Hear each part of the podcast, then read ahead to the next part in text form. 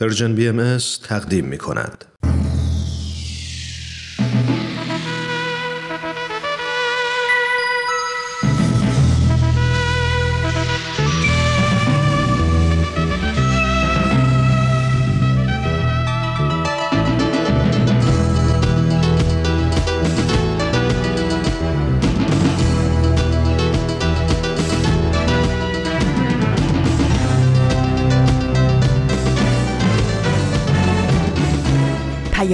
دوست. برنامه ای برای تفاهم و پیوند دلها.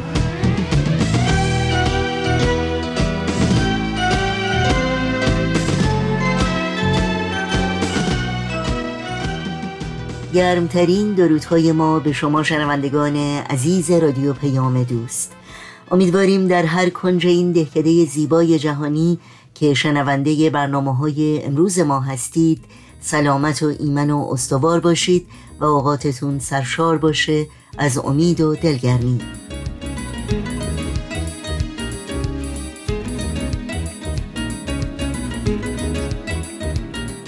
نوشین هستم و همراه با همکارانم میزبان پیام دوست این چهارشنبه 26 مرداد ماه از تابستان 1401 خورشیدی برابر با 17 ماه اوت از سال 2022 میلادی. برنامه های امروز شامل بدون تمر بدون تاریخ و خبرنگار خواهد بود که امیدواریم از شنیدن اونها لذت ببرید.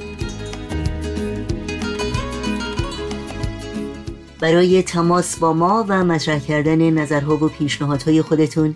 ایمیل آدرس ما هست info at persianbms.org شماره تلفن ما 001 703 671 828 828 و شماره ما در واتساپ هست 001 240 560 24 14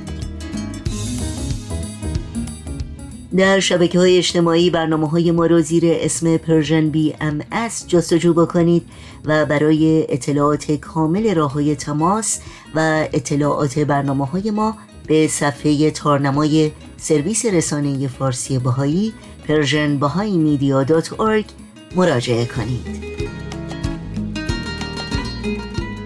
و البته اگر تا به حال خبرنامه ما رو دریافت نکردید در صفحه نخست همین وبسایت در قسمت ثبت نام در خبرنامه ایمیل آدرس خودتون رو وارد بکنید تا اول هر ماه در جریان تازه ترین برنامه های دیداری و شنیداری و مقالات منتشر شده قرار بگیرید.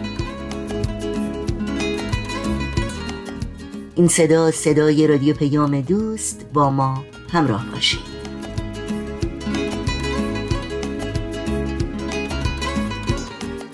بدون تمر بدون تاریخ اولین برنامه پیام دوست امروز ماست. دوستان عزیزم درود بر شما. در چند هفته گذشته خطاب به بانوی نامه نوشتم که از آن سوی کره خاک از سرزمین خودش آمریکا به سرزمین من و شما آمد و شاید بشه گفت به نیابت از طرف حضرت عبدالبها که براشون امکان سفر به وطن نبود به ایران و ایرانیان خدمت کرد. اگه دورانی که دکتر سوزان مودی در ایران ما زیست و به خیلی ها زیست دوباره بخشید رو به دیروز تاریخ تشبیه کنیم امروز نامه ما خطاب به بانویی هست که همین پنج دقیقه قبل تاریخ عشق به ایران و خدمت به ایرانیان هویت و معرفی حقیقی او محسوب میشه. این بار برخواسته از همین آب و خاک. زنی با کارنامه علمی حقیقتا حیرت انگیز که تا قبل از اینکه بخوام به نیت نوشتن این نامه او رو عمیقتر بشناسم تصورش رو هم نمی کردم که دامنه خدماتش به ایران حتی از مرزهای جغرافیایی این سرزمین هم وسیعتر باشه و علمی که آموخته و از اون طریق برای آبادانی ایران تلاش کرده تا این حد شاعرانه. علمی که او رو مدام به سمت آسمون میکشوند. با من بهمن یزدانی همراه باشین و همراه بمونین برای خوندن اولین نامه خطاب به او. تو این میونه راه عمر یک نگاهی پشت سرت بنداز بهمن. پشت سر حرفای دلتو توی این نامه ها به اونها پر از یاد و خاطره ها و شادی ها و دستیابی ها از آثارشون. خیلی از اون آدم ها دیگه تو این دنیا زندگی نمی کنن. تأثیری که روی تو یا بشینی براشون نامه میشه اما در عالم خیال نامه تو می‌تونی اونها رو براشون بفرستی. نامه هایی بدون تمر بدون تاریخ.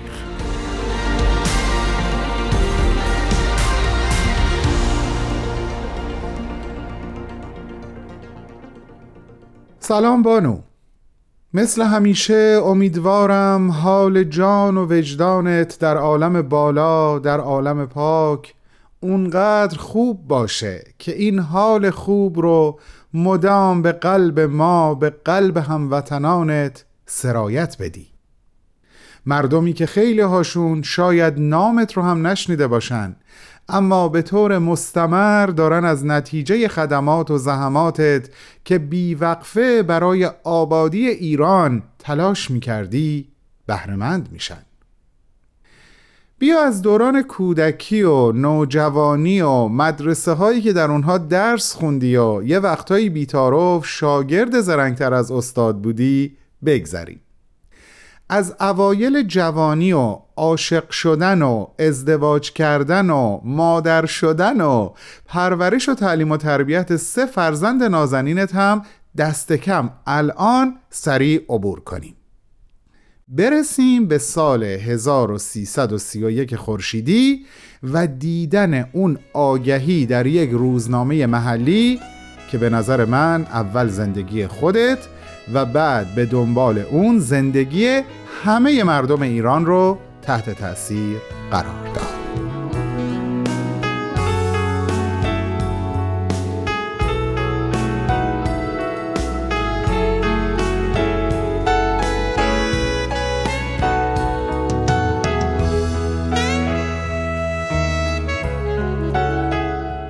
در اون آگهی خوندی افرادی که دارای دانشنامه لیسانس هستند می‌تونن برای یک دوره دو ساله پیشبینی هوایی در فرودگاه مهرآباد تعلیم ببینن و در نهایت به استخدام اداره کل هواشناسی در بیان اون هم تعلیم مستقیم زیر نظر مستشاران سازمان بین المللی هواشناسی که اصلا به همین منظور به ایران اومده بودند. تو به عنوان تنها خانم دانشجو در این دوره فنی پذیرفته شدی و سال 1333 سال فارغ و تحصیلیت بود و تنها دو سال بعد یعنی سال 1335 خورشیدی به استخدام رسمی اداره کل هواشناسی در فرودگاه مهرآباد در اومدی و در سمت پیشبین ارشد هواشناسی مشغول به کار شدی. سمتی که تا سال 1341 یکی از زمینه های خدمت به وطن معلوف رو برای تو فراهم کرد. اما این همه ماجرا نبود. درست در همین مدت تهیه و تنظیم اطلس اقلیمی ایران به تو محول شد. اطلسی که در اون جزئیات وضع آب و هوا و اوضاع جوی مناطق مختلف ایران و امکانات کشت و زرع به طور وضوح از نظر اقتصادی و صنعت و کشاورزی و بهره های مختلف دیگه مورد بررسی دقیق قرار گرفت. این پروژه در نهایت به همت و پشتکار تو به پایان رسید و در قطع بزرگ حاوی نقشه های گویا از کلیه نقاط کشور و اطلاعات مفید بیشمار برای بهره برداری های صحیح در سطح ایران چاپ شد. حقیقتا دست مریزاد بانو. اما باز این هم تمام ماجرا نبود.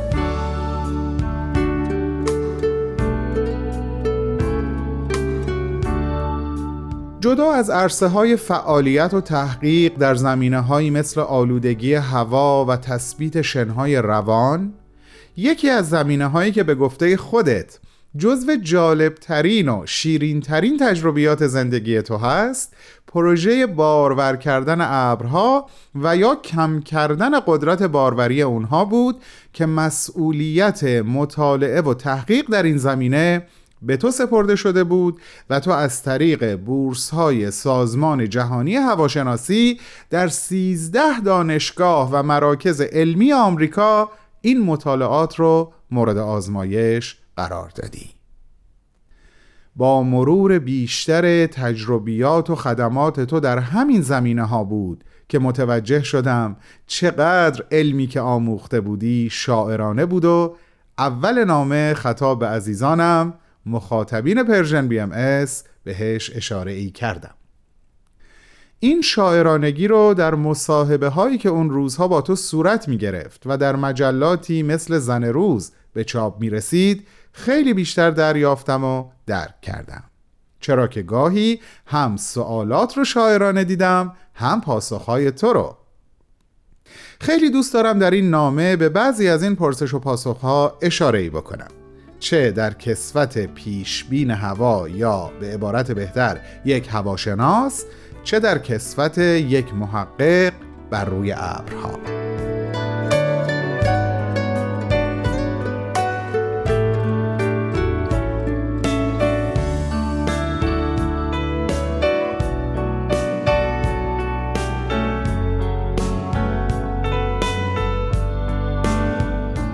دوستان عزیزم که صدای منو میشنوین و این نامه رو دنبال می‌کنین. روی سخنم رو اینجای نامه به سمت شما برمیگردونم و براتون از یک مقاله ای میگم که در شماره 157 مجله زن روز در سال 1346 خورشیدی به چاپ رسیده.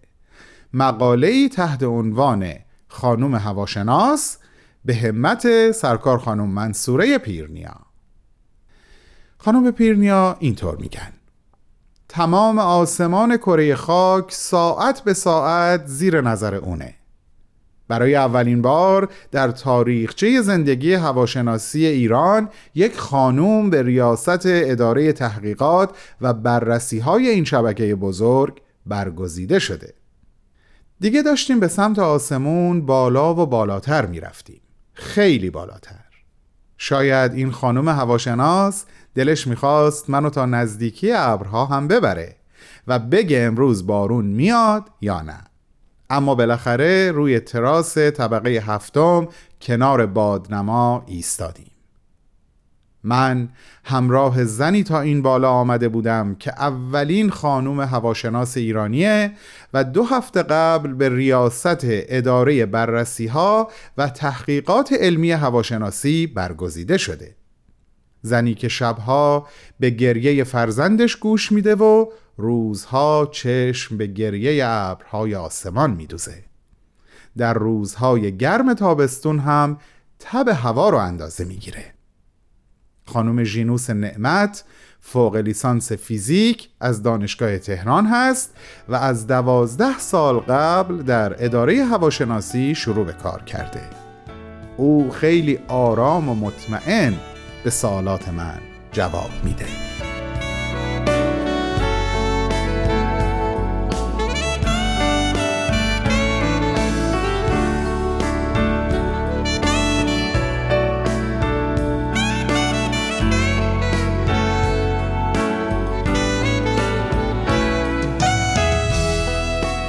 ژینوس خانم نازنین خانم ژینوس نعمت که اکثر ماها تو رو با فامیلی همسرت می‌شناسیم و تو نزد بسیارانی به ژینوس محمودی معروف هستی.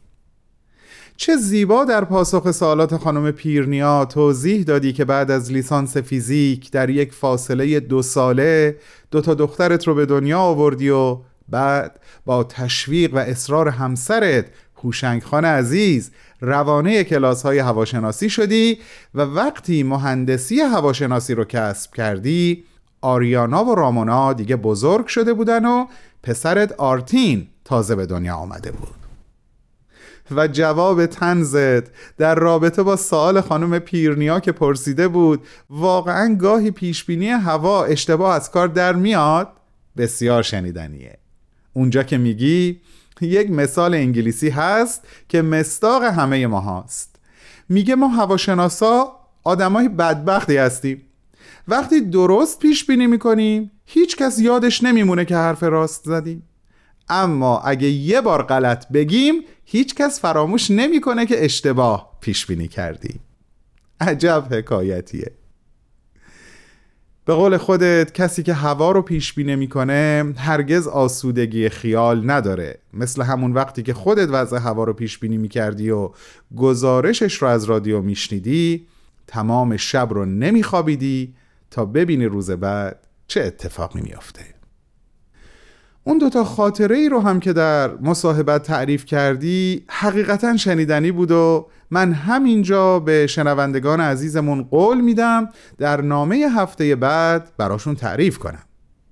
ژینوس نعمت ژینوس محمودی عزیز و بزرگوار. در عالم بالا هوای دلهای ما رو پیش بینی کن و خوب و شاد پیش بینی کن. اونجا که لازم ابر چشم هامون رو بارور کن اگر اشک هامون حاصل خیزی روح به همراه میاره. در محضر حضرت عبدالبها در عالم ملکوت در کنار عزیزی مثل سوزان مودی نام ایران و ایرانیان رو مدام به زبون بیار و برای این سرزمین مقدس و مردمش شفاعت و بهروزی بطلب. من با افتخار و با اشتیاق چهارشنبه هفته آینده هم به همراه عزیزانم در رادیو پیام دوست با تو گفتگو خواهم کرد. پس وعده ما هفت روز دیگه به وقت زمین همین جا و همین ساعت. روح نازنینت همیشه در اوج. دوستت میداریم. بهمن و دوستانش.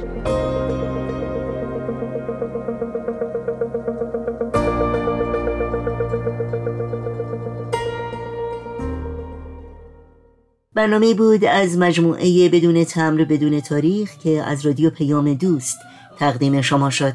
برای شنیدن مجدد همه برنامه های رادیو پیام دوست در شبکه های اجتماعی فیسبوک، یوتیوب، ساند کلاود، اینستاگرام و تلگرام می‌تونید برنامه های ما رو زیر اسم Persian BMS جستجو بکنید. امیدواریم مشترک رسانه ما باشید و با ما تماس بگیرید. آدرس تماس با ما در کانال تلگرام هست at Persian BMS contact ضمنا یادآوری کنم که برنامه های روزهای پنج شنبه رادیو پیام دوست مخصوص کودکان، مربیان، والدین کودکان و دوستانی است که مشتاق یادگیری بیشتر درباره گروه سنی 6 تا 11 ساله هستند. این برنامه ها همچنین در کانال ویژه‌ای با عنوان دردانه که از کانال های وابسته به سرویس رسانه فارسی بهایی یا Persian BMS هست در دسترس شماست.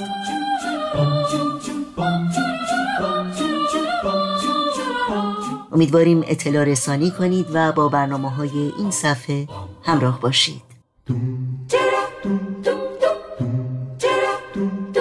من که فرزند این سرزمینم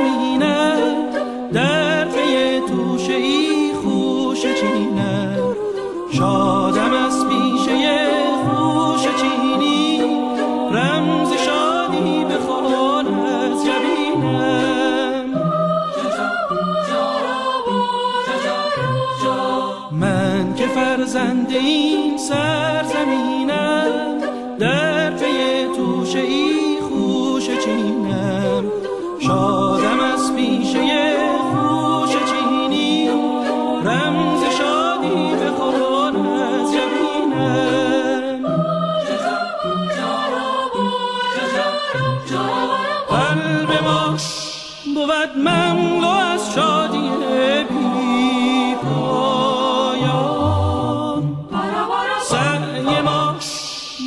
بهر آبادی این سامان. خوش چین کجا عشق مهنت به دامن ریزد؟ خوش چین کجا دست حسرت زند بر ای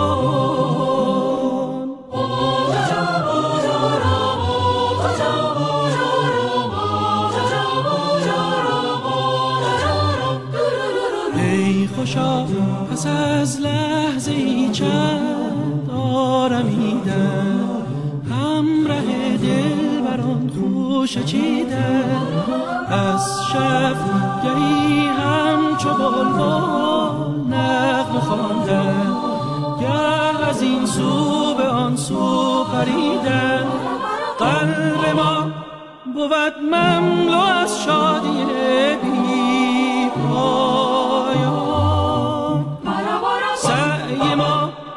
بود بهر آبادی این سامان خوش چین کجا عشق مهنت به دامن ریزد؟ خوش چین کجا دست حسرت زند بر دامان در این ساعت از برنامه های امروز رادیو پیام دوست در کنار شما شنوندگان عزیز با خبرنگار همراه خواهیم شد. خبرنگار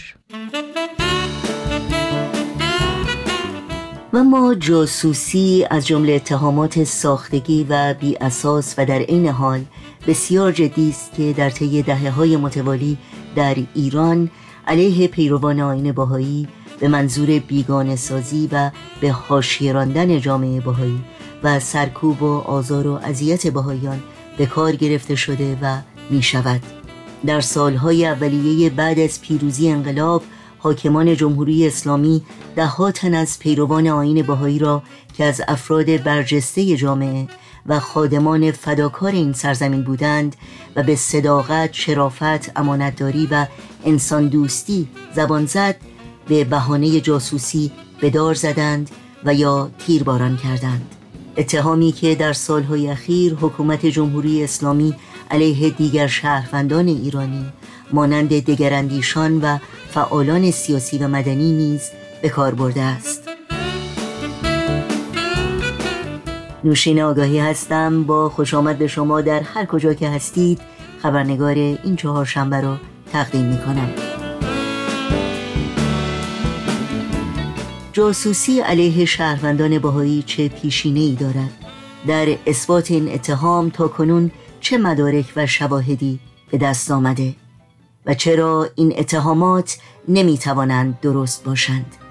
البته پرسش های دیگری که در گفتگوی امروز با میهمان برنامه آقای داریوش لمی نویسنده و محقق موضوعات تاریخی و اجتماعی در میان می‌گذاریم. با ما و گفتگوی این خبرنگار همراه باشید.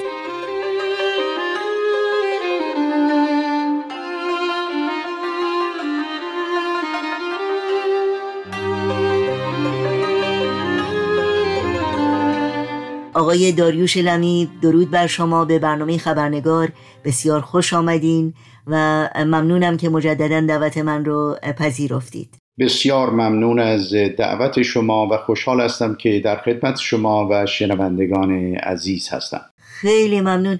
آقای لمی همونطور که اطلاع دارید موضوع گفتگوی امروز ما اتهام جاسوسی هست که حکومت جمهوری اسلامی سالهاست علیه جامعه باهایی استفاده می‌کنه. بنابراین در آغاز این گفتگو و در یک نگاه اجمالی تعبیر شما یا توصیف شما از این اتهام چی هست؟ بیش از 170 سال هست که در ایران باهایان رو به عنوان دیگری مطرح کردن. ولی خوشبختانه اخیرا تعدادی از روشنفکران ایرانی شروع به گفتن و نوشتن و تابو شکنی کردند یعنی به خود جرأت دادند که کلمه بهایی رو به کار برند و بدون تعصب از حقوق بهاییان دفاع کنند که جای تشکر و خورسندی هست. و امیدوارم که این روند هر روز بیشتر از گذشته ستم و اجحاف بر بهاییان رو محکوم کنند البته همین کار مقدمه ای هست برای اینکه آزاداندیشی و حقوق بشر از حرف و شعار جهت واقعی و عملی به خودش بگیره و این تابو شکنی تلیهی هست برای یک فرهنگ جدید و انسانگونه که ایران فلواقع محتاج به اون هست در طول این 170 سال گذشته سنت پرستان تهمت های زیادی رو به بهاییان زدن. من نه تنها اجازه پاسخ دادن به این تهمت ها رو در هیچ زمانی به بهاییان ندادند بلکه هر بار بیشتر از قبل به تهمت ها به انهای مختلف اضافه کردند. نکته مهم در اینجاست که در هر زمانی هر فرهنگی حساسیتی درش هست.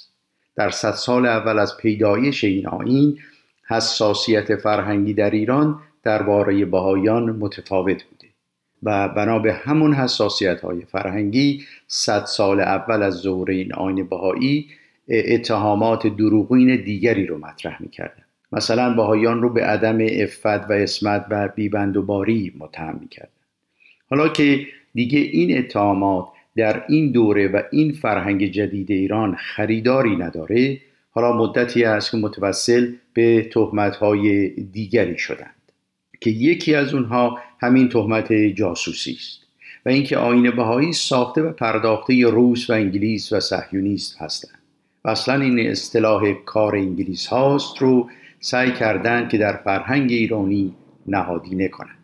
این اندیشه توطعه به صورت بیماری بدتر حتی بدتر از بیماری در فرهنگ ایرانی جا گرفت. البته رجوع به تاریخ ایران نشون میده که نشانه های از اون رو میشه دید. ولی حرف بنده این است که هر چیزی را به هر چیزی نمی‌توانیم نسبت بدهیم.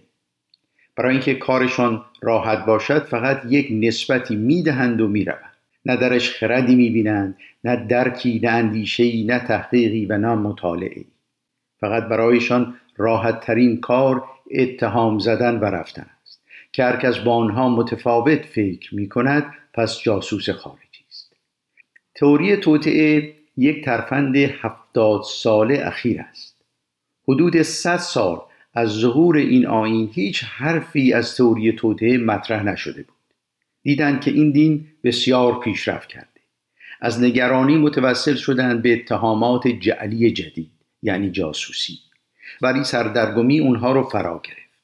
اول گفتن بهایان جاسوس روسی هستند و بعد حرفشان رو عوض کردند گفتن جاسوس انگلیس هستند و بعد باز حرفشان رو عوض کردند و گفتن نه جاسوس امریکا هستند و باز بیشتر سردرگم شدند و حالا جاسوسی اسرائیل رو مطرح می‌کنند بله خیلی ممنون. سابقه تاریخی این اتهامات چی هست و آیا این گونه اتهامات به پیروان ادیان دیگه هم زده شده؟ سال بسیار خوبی فرمودید. البته همینطور است. دوره نبوده در طول تاریخ همه ادیان که به اون دین یا پیروانش اتهامی نزده باشند. ویژه مشترک اکثر اتهامات بنا به حساسیت فرهنگی اون جامعه در زمان خودش بوده. مثلا بر ضد اسلام با ورود مبلغان مسیحی در ایران در دوران صفویه جریان ردی نویسی و تعلیف آثاری در نقد و تخته ادیان دیگه رونق گرفت که نتیجهش کدورت و کینورزی بین عامه مردم شد. و یا میسیونرهای فراوونی مثل هنری مارتین در اثبات مسیحیت و علیه اسلام کتاب ها نوشتند. و همینطور اتهامات زیادی ردی نویسان مسلمان بر علیه مسیحیان نوشتند. مثل سید احمد علوی و ملا محمد نراقی در این زمینه کتابهایی دارند. حتی اتهامات زیادی بین مذهب شیعه و سنی مطرح شده. مثلا اهل سنت در سابق شیعیان رو اتهام به زندقه یعنی الهاد می‌دادند که ابزاری بوده برای حذف شیعیان در آن فرهنگ. حساسیت فرهنگی که به اون اشاره کردم در اون زمان الهاد بوده که برای براندازی همدیگه از اون اتهام استفاده می‌کردن همطور که عرض کردم بعد از پیدایش بایی تا مدت 100 سال هیچ حرفی نه تنها از اتهام جاسوسی مطرح نبوده. حتی جالب است که در دوران مشروطه شخصی مثل شیخ فضل الله نوری به بهایان ایراد می گرفته که چرا بهایان می‌گویند که همه ایرانیان صرف نظر از مذهبشان به عنوان شهروند ایرانی باید در مقابل قانون برابر و محترم باشند. و اصلا صحبتی از جاسوسی مطرح نبوده. حالا زمانه عوض شده و سنت پرستان و متعصبین اتهام جور کردن. باید متذکر بشم که خود دیانت اسلام توسط خارجی ها یعنی عرب به ایران آمده. اما آین بهایی هم از ایران برخواسته و هم پیامبر و بنیانگذارش ایرانی و ایرانیون است و در خانواده اصیل ایرانی متولد شده و برای همین است که بهایان ایران رو مقدس می‌دونند. فقط احترام نمی‌گذارند بلکه وجب به وجب ایران رو مقدس و زیارتگاه می‌دونند. پرسش بعدی من در مورد این هست که چرا اتهام جاسوسی به بهایان نمی‌تونه درست باشه؟ برای اینکه آثار بهایی که پایه اصلی اندیشه و فعالیت های بهایان است پر است از ستایش پیشرفت و تعالی ایران. نه تنها یک بهایی از شکست و ذلت ایران خوشحال نمی شود بلکه آثار بهایی وعده می دهد که ایران قبلگاه عالم و عزیزترین کشور دنیا خواهد شد و وظیفه هر بهایی است که با جان و دل و با صداقت و امانت به ایران خدمت کند نه جاسوسی.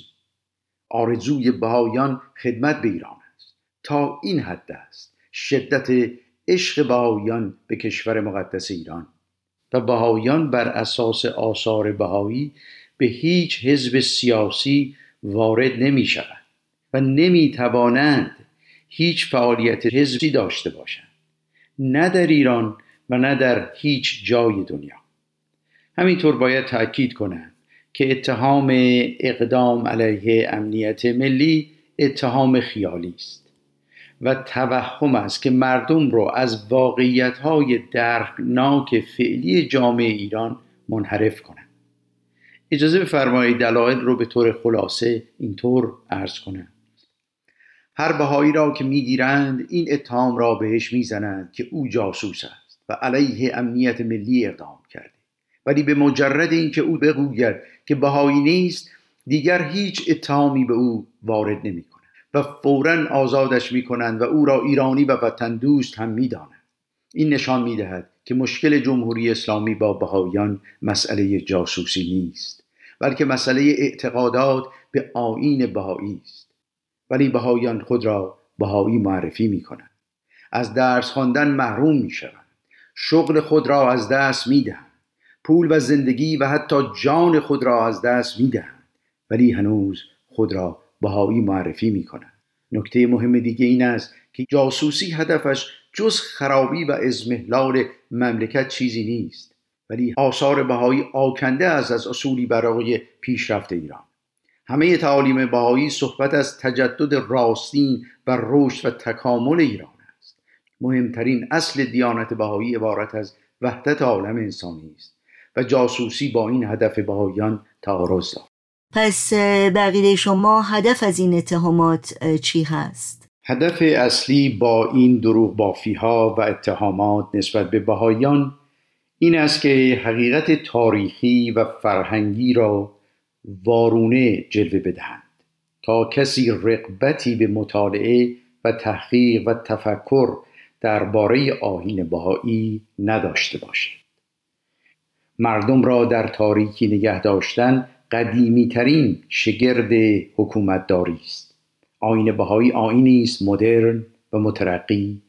چرا که آین بهایی نوآوری فرهنگی و روحانی را برای ایرانیان به ارمغان آورده و برای اولین بار در طول تاریخ ادیان پایه های حقوق بشر و کرامت زنان را در اصول خود عرضه می کند به هیچ کس را دیگری و یا نجس نمی‌داند.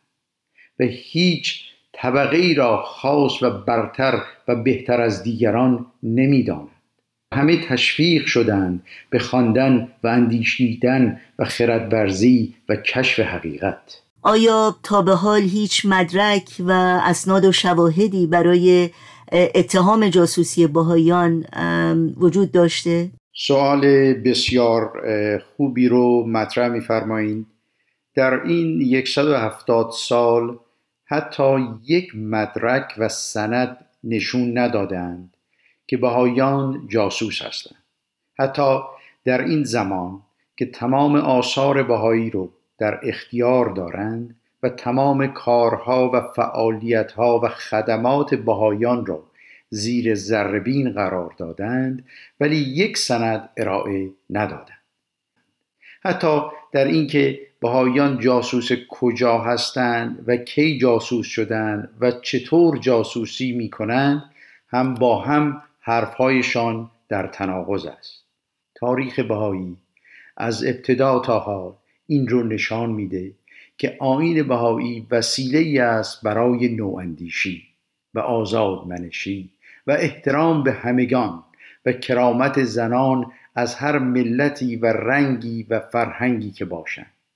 بهایان فرهنگ عشق و محبت رو در دنیا رواج می‌دهند. از دیدگاه بهایان حتی حیوانات هم احترام دارند. منظورم این است که حتی حیوانات هم جای خود رو داشتند چه برسد به انسان و به خصوص زنان که پایگزاران تمدن آینده هستند. بهایان پایگزار فرهنگی هستند که تار و پود آن تفکر و اندیشه و عشق و محبت است و فرهنگ صلح و وحدت عالم انسانی رو ترویج می‌دهند آین بهایی امری است جهانی و ربطی به زد و بندهای سیاسی ندارد. دلیل و سند ارزبنده کل آثار بهایی و تاریخ 170 ساله بهاییان است. اصلا جاسوسی در دیانت بهایی حرام است. هست عبدالبها میفرمایند که هر ذلتی را تحمل توان نمود مگر خیانت به وطن. و هر گناهی قابل عفو و مغفرت است مگر حد ناموس دولت و ملت.